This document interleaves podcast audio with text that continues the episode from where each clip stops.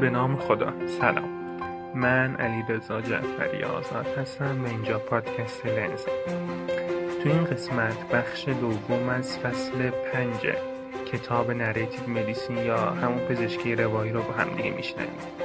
که متنش رو خانم مریم فلسفی نوشتن و خانم سنا پیغمبر دوستم ویراستاریش انجام دادن. ممنون که با ما هستیم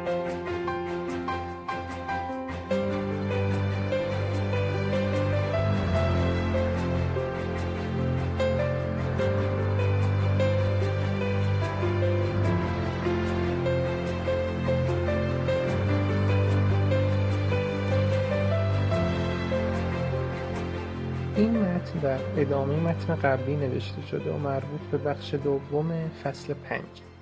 برای فهم بهتر این متن اول به اپیزود قبلی گوش بدید. حقیقت روایی حقیقت جسمانی. همونطور که گفته شد داستان بیماری ها رازها و تناقض های زیادی داره. پس ما باید ظرفیت شناخت صداهای بیماری های مختلف رو با وجود این ها و ها پیدا کنیم. در ادامه داستانی گفته میشه از خانم کریستنا مدبروک که قبل از پیوند مغز استخوان و عمل سختی که قرار بود انجام بده تعریف می‌کنه که برای زنده موندنش به شاهدانی که در اونجا بودند اعتماد کرده. بدون وجود شاهدی در کنارش هویت اون حفظ نمی شده با این توضیح که شاهدها می‌تونن افرادی باشند که شاهد روند درمانن مثل پزشک، پرستار یا هر کس دیگه. خانم میدبروک تعریف می‌کنه که وقتی که من خودم خودم رو نمیشناختم و جرأت حفظ هویتم رو نداشتم همراه من این کار را برای من انجام داد.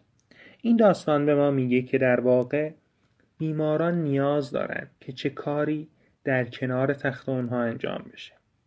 ما افراد سالم با نگاه کردن به داستانهایی که تا به حال شنیدیم بهتر معنای بیماری رو درک می‌کنیم. میدبروک خودش رو به یک سرباز خوششانس تشبیه می‌کنه که وقتی خودش توان این رو نداشته که هویتش رو حفظ کنه و حقیقت رو تحمل کنه این شاهد و همراهش بوده که روحیش رو زنده نگه داشته. در این مواقع آشنایی و شناخت ما از شخص بیمار به ما کمک می‌کنه که در شنیدن تر عمل کنیم. بدن از راه های مختلفی مثل زخم ها، بزرگ شدن ارگان ها و یا تغییر یک سری از پارامترها در خون می‌تونه علائم بیماری رو نشون بده. و همونطور که گفته شد ممکن این علائم با گفته های بیمار سنخیت نداشته باشه. ممکنه فرد ادعای دردی رو در جایی از بدنش داشته باشه که از نظر پزشکی سالم به نظر میاد. متاسفانه ما می‌دونیم که گاهی نمیشه به سادگی به پزشک گفت که موضوع دقیقا چیه. آموزش پزشکی روش خاصی رو برای گوش دادن به روایت بیماران اعمال می‌کنه. اکثر دانشکده های پزشکی آمریکای شمالی به پزشک ها یاد میدن که با استفاده از طرح کلی استاندارد یا همون گایدلاین شرح حال بیمار رو به ترتیب زیر گزارش کنه. شکایت اصلی، سابقه بیماری فعلی، سابقه پزشکی گذشته، سابقه اجتماعی، سابقه خانوادگی، سوالات مربوط به تمام های بدن از جمله معاینه فیزیکی، نتایج آزمایشگاهی و چیزهایی از این قبیل. پزشکان به ویژه پزشکهای کم تجربه تر از بیمارها به این ترتیب اطلاعات می‌گیرند. در مواقع معاینه این حرف رو از زبان یک پزشک می‌تونیم بشنویم که به بیماری که تازه فوت پدر یا مادرش رو به اطلاع دکتر رسونده میگه ما تو سابقه خانوادگی به این موضوع می‌رسیم. از اونجایی که خیلی از متخصصین بهداشت از شنیدن احساسات بیمار ناراحت میشن و وقتی مصاحبه پزشکی کاملا واضح و معطوف به مشکل جسمی نیست ناراحت میشن و احساس راحتی ندارن صحبتهای بیمار را قطع می‌کنند و اون رو مجددا به ای هدایت می‌کنند که فقط اطلاعات مربوط به بیماری که با گایدلاین همخوانی داره رو برای دکتر بگه. دانشجوهای ادبیات به خوبی می‌دونن که اطلاعات یک داستان از دو طریق به خواننده انتقال پیدا می‌کنه. اول از طریق محتوا. و دوم از طریق شکل و ساختار داستان. برای مثال پیام جوزف هلر در مورد جنون جنگ. نویسنده داستان تبصره 22 که در قسمت قبل خونده شد. تنها با در نظر گرفتن اون چه برای یوساریان و اسنودن اتفاق افتاد درک نمیشه. بلکه علاوه بر اصل داستان پیام هلر به واسطه ژانر کمدی سیاه رمان حال و هوای شدیدن کنایه آمیز تصاویر حد که حرمت و سودجویی به خواننده منتقل میشه و خواننده با تجربه قبلی خواندن معنی رمان رو درک می‌کنه. همه این جنبه های ساختاری در متن اطلاعات بسیار مهمی رو درباره جهان ساخته شده در روایت منتقل می‌کنه. اطلاعاتی که به تنهایی در محتوای داستان قابل دسترسی نیست.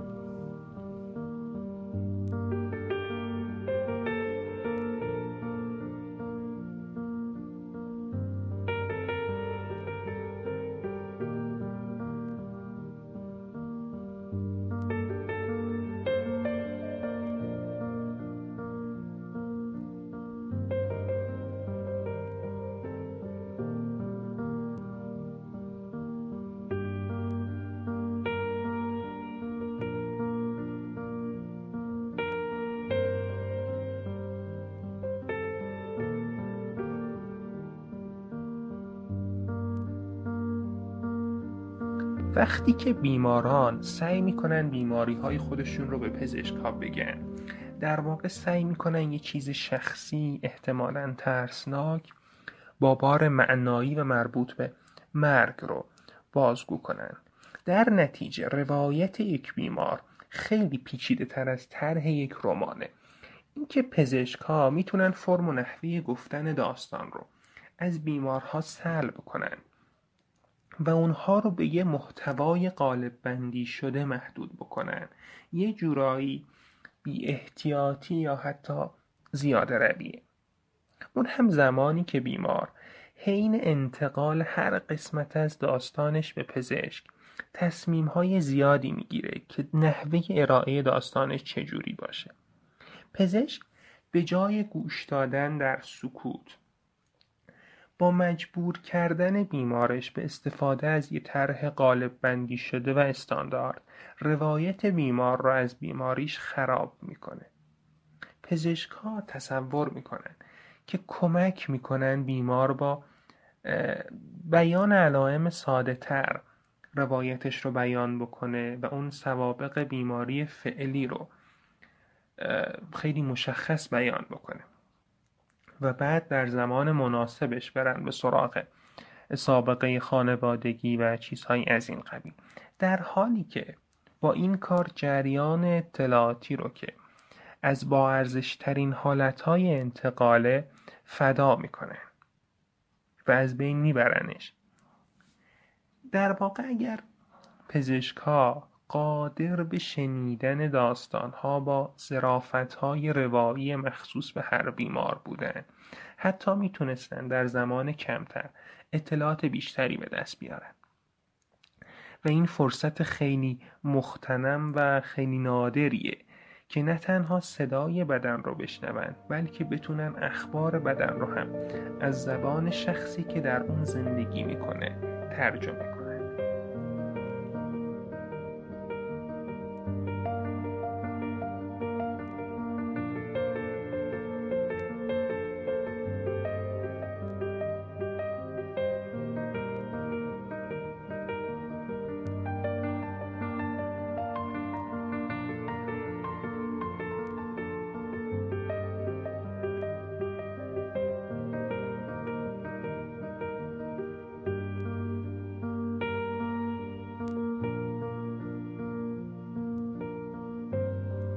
یک آرمان روایی بالینی هرچی جلوتر میریم بیشتر و بیشتر می‌فهمیم که تلاش برای شنیدن صحبت بدن. صدای بدن.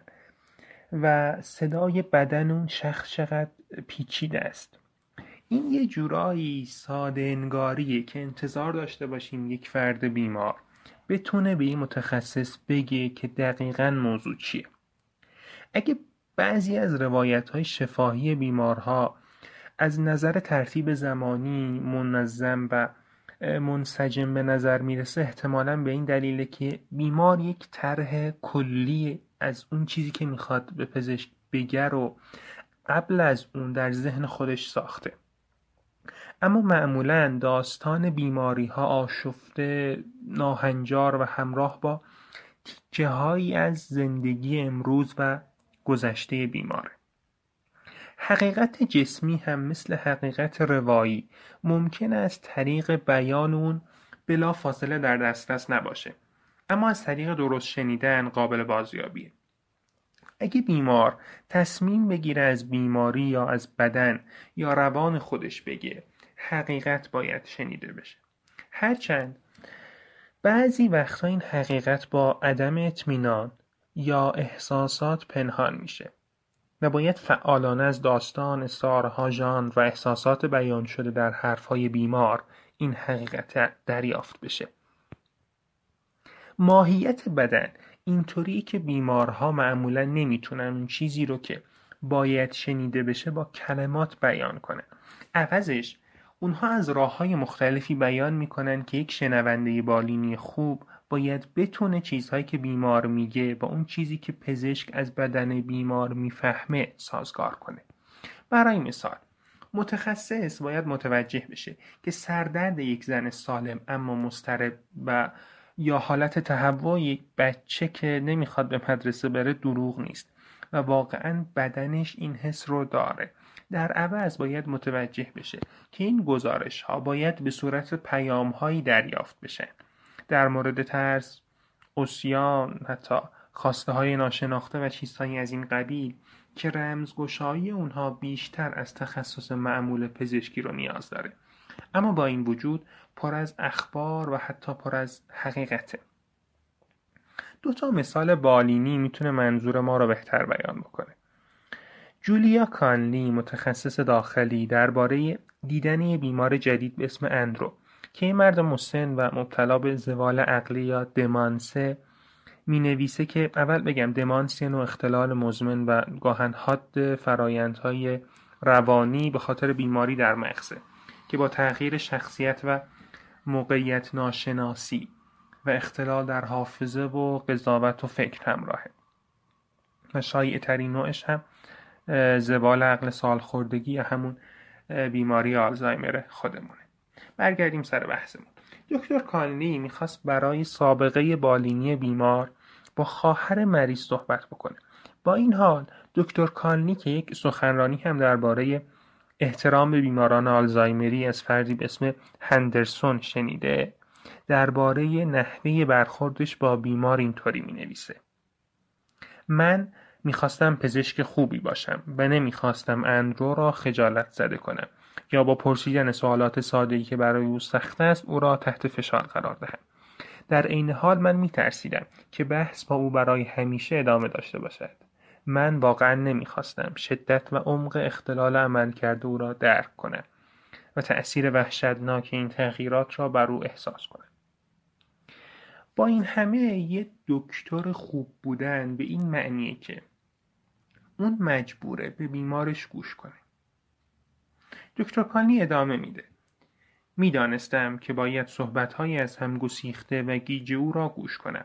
مهم نیست که چقدر برای من سخت است و چه مدت طول خواهد کشید. من باید سعی کنم هرچه او می‌خواهد و یا لازم است به من بگوید را درک کنم. پزشک به بیمار اجازه میده که مشکلات خودش رو بگه و در طی این روند بیمار می‌تونه نشون بده که چقدر دچار زوال عقل شده. از مکالمه ها و عکس های قدیمی که بیمار نشون میده پزشک از دوران کودکی بیمار سابقه سربازی و علائم فعلی اون اطلاعات کسب می‌کنه. پزشک می‌تونه علا رغم کم بوده حافظه بیمارش با اون با طیف گسترده ای از احساساتش ارتباط برقرار کنه. احساساتی مثل خنده اندرو از دیدن عکس های بچگیش وحشت از طوفان‌هایی که تازه رخ داده یا تشکر از لطف پزشکش.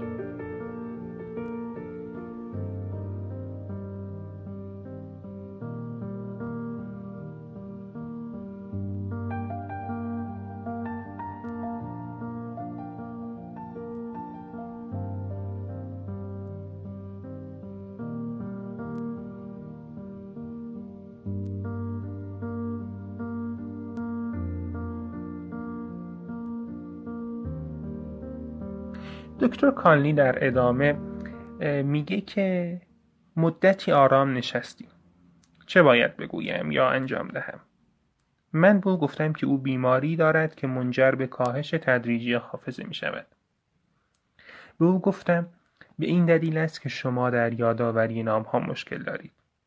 سپس ادامه دادم که بدتر هم خواهد شد و باید به جایی برود که بتواند در طول روز به او کمک کند. گوش داد و سرش را تکان داد. سرانجام او موافقت کرد که به خانه سالمندان برود. من قول دادم که اگر او به من احتیاج داشت آنجا او را ملاقات خواهم کرد. وقتی کاملا آگاه شدم که ذهن اندرو به شدت محدود شده است چندین اتفاق برای من افتاد. من به آرامی پزشک او شدم و متوجه شدم که آرزو دارم از اندرو در مقابل تمام صدماتی که می‌تواند متوجه او باشد مراقبت کنم. مثلا اینکه دیگران متوجه عدم فهم و زوال عقل, عقل اندرو شوند می‌تواند برای او آسیبزا باشد. کم کم فهمیدم که من کسی هستم که ممکن است خجالت بکشد و در پشت نگرانی های شخصی هم پنهان شدم. این زوال عقل اندرو خیلی وحشتناک است و تا زمانی که به طور کلی ارتباط او با نژاد بشر قطع نشود ادامه خواهد داشت. من توانایی و ظرفیت همدلی با او را نداشتم. دکتر کانلی نتایج گوش دادن به داستانها را به ما به خوبی نشون میده. حتی اگه برای این کار مجبور باشه که از زمان و پذیرش اختلالات عمیق بیمارش متحمل فشار و متحمل درد و رنج بشه. اقدامات دکتر نمونه ای از ویژگی هایی که در این کتاب درباره پزشکی روایی توصیه کردیم اون دوباره اشاره می‌کنه که این گرایشش به سمت بیمار. در طی چندین بار مراجعه اون به مطب و تدریجا شکل گرفته که این شامل موارد مفصلی در مورد بیمارش هست و نه فقط. دانش عمومی پزشکی اون در مورد بیماری آلزایمر و کار درمانی دکتر کالنی با وظایف اخلاقی خودش نسبت به یک بیمار که اونها را انجام میده صرفا محدود به اینها نیست. در این چرخش از مارپیچ رسیدن به مهارت پزشکی روایی دکتر کالنی دین خودش رو هم به هندرسون به خاطر داشتن بینش و شهامت بودن کنار بیمار بیان می‌کنه و دینش رو ادا می‌کنه. بهش و نشون میده که یک پزشکی مؤثر هم با روایت شروع میشه و هم به روایت ختم میشه. در واقع دکتر کانلی با خوندن روایت هندرسون یک روایت دیگه می‌سازه. دومین مثال بالینی از یک محقق ادبی در مورد مرگ فرزندش نوشته شده. بیماری دختر لیزا شنل. در دو ماهگی لایسنسفالی تشخیص داده شده که یک بیماری عصبی مادرزادی کشنده است و به نظر می‌رسه که از همه عملکردهای شناختی حرکتی و حسی جلوگیری می‌کنه. مادر در حالی که با این تشخیص وحشتناک روبرو میشه و متوجه میشه که کودکش کسی که خیلی خیلی دوستش داره بهش وابسته است بیش از یکی دو سال زنده نیست. در این موقع خودش هم دچار علائم عصبی گرفتگی عضله مشکل در بلع و اسپاسم چشم میشه. انگار که تصمیم می‌گیره که به یک بیماری مبتلا بشه.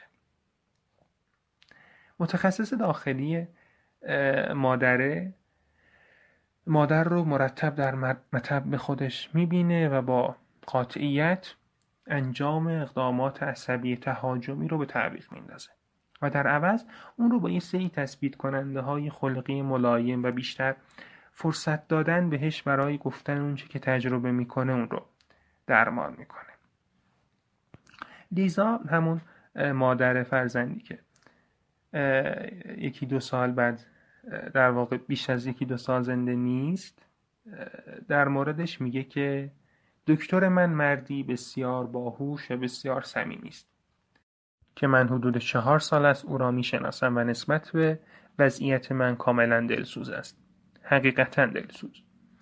او در, او در این دیدار اول وقت زیادی صرف می کند تا فقط گوش کند. سپس یک سری آزمایش های عصبی ابتدایی انجام می دهد از من می‌پرسد که چقدر میخوابم چقدر می‌خورم و به من اطمینان می‌دهد که تقریبا به طور حد بیماری عصبی دژنراتیو نداره او بدون هیچ گونه تعارف به من می‌گوید که آنچه داری استرس است. او به من می‌گوید که من با توجه به شرایطی که دارم بسیار خوب کار می‌کنم من شجاع هستم.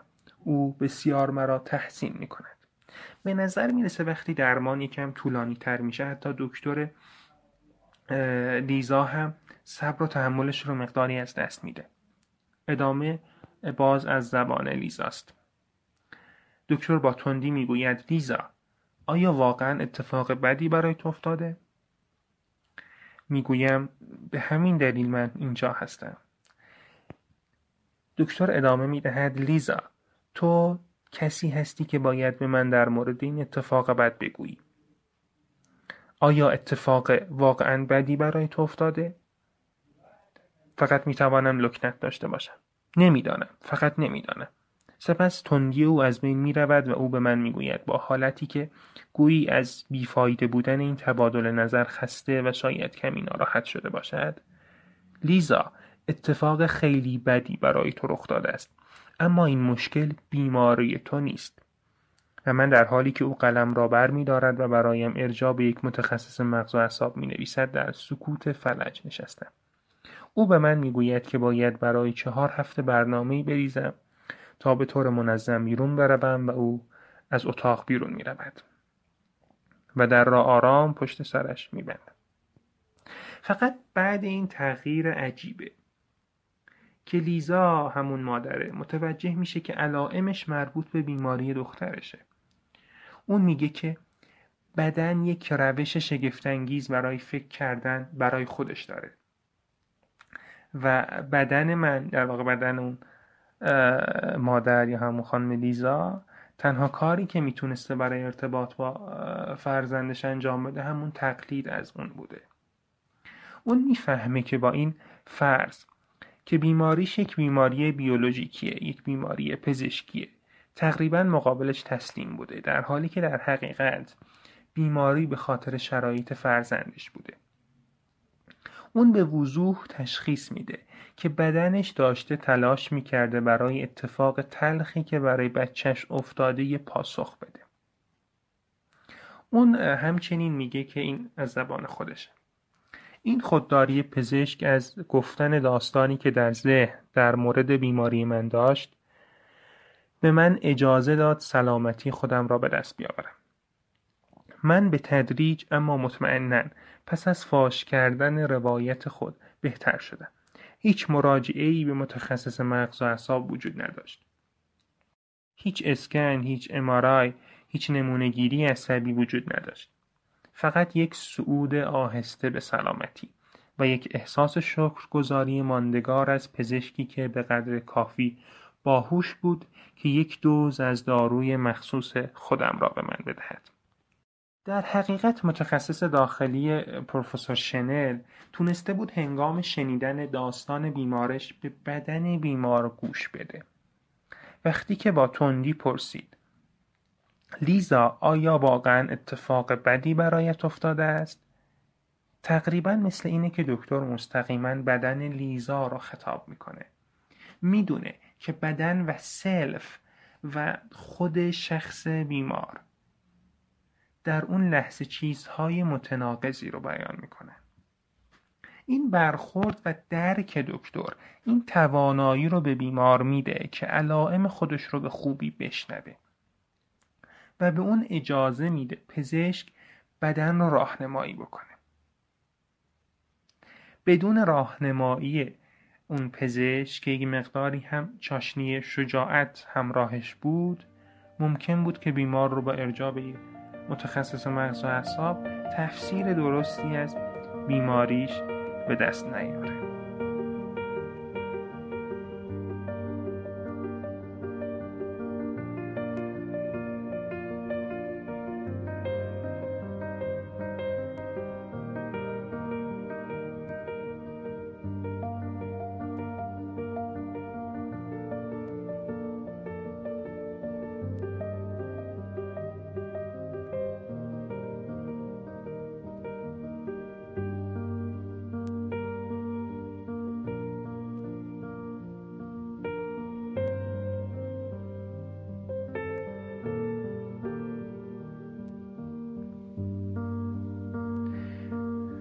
اگه زندگی نامی که نویسنده ها در مورد خودشون می نویسن می‌تونه اطلاعاتی رو به خواننده بده که حتی خود نویسنده هم نمی‌دونسته روایت های بیمارها هم حقایقی رو در مورد خودشون بیان می‌کنه که از اونها اطلاع نداره.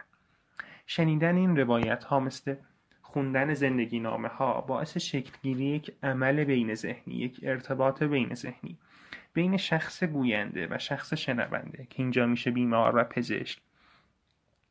این ارتباط رو شکل میده. اسمیت و واتسون که دو تا محقق اتوبیوگرافی هند یا یه جورایی اتوبیوگرافی دان میگن که روایت اتوبیوگرافیک رو یعنی یک روایتی که شخص در مورد خودش بیان می‌کنه. نمیشه فقط به عنوان یک حقیقت واقعی یا حقیقت ساده خوند بلکه به عنوان یک ارتباط بین ذهنی یک حالت بین ذهنی خارج از یک مدل منطقی یا حقوقی از حقیقت و دروغ میشه اون رو تفسیر کرد. وقتی که پزشک به حرفهای بیمار گوش میده اون نه تنها از نظر علمی اونها رو بررسی می‌کنه بلکه با خلاقیت به دنبال تفسیر از همه اون مواردیه که بیمار در مورد خودش فاش می‌کنه. امروز عدم شناخت بدن به معنی عدم شناخت وجود انسانه و عدم شناخت سلف انسانه.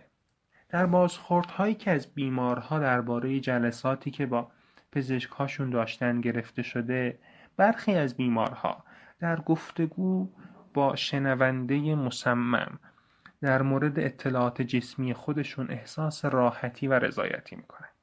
در واقع اون چه در موقعیت های دیگه و ارتباطات دیگه ممکنه که تحقیرآمیز و نامتناسب و نامناسب تلقی بشه و با شرم گفته بشه در مقابل پزشک بایستی که آشکارا گفته بشه و افشا بشه.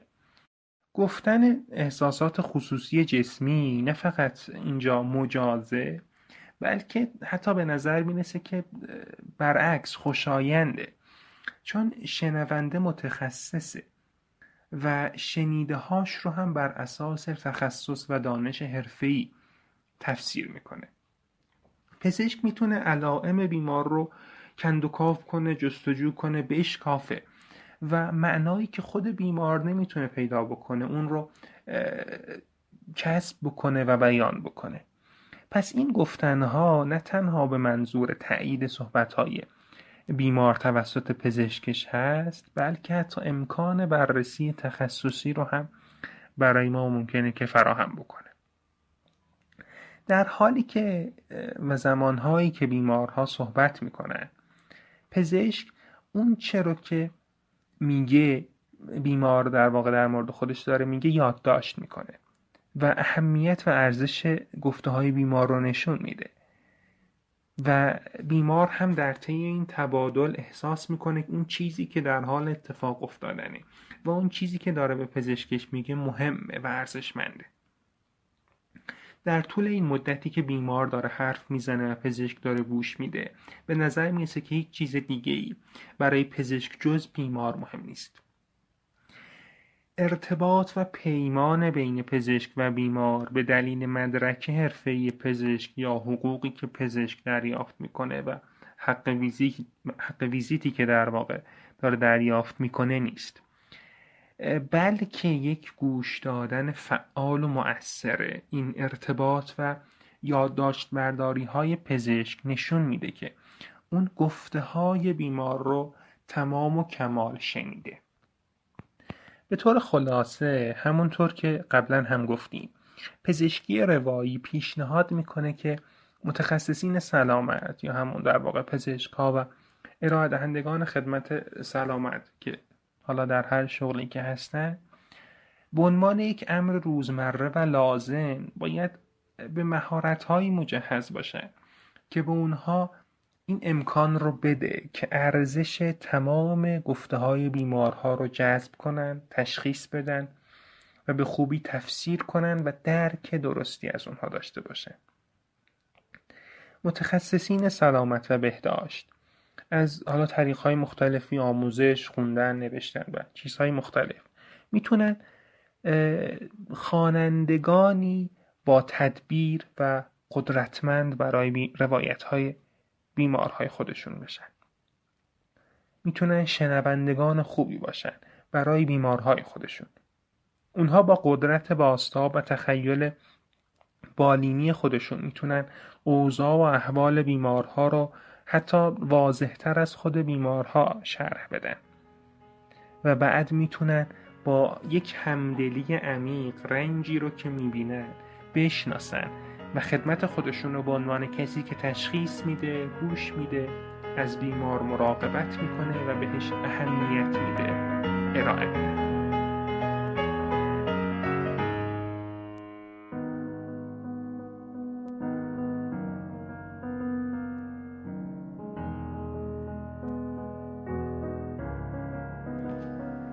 این یکی از اپیزودهای پادکست لنز. بود مربوط به بخش دوم از فصل پنج کتاب نریف میلیسیم امیدوارم که لذت برده باشید نظرتون چی بود؟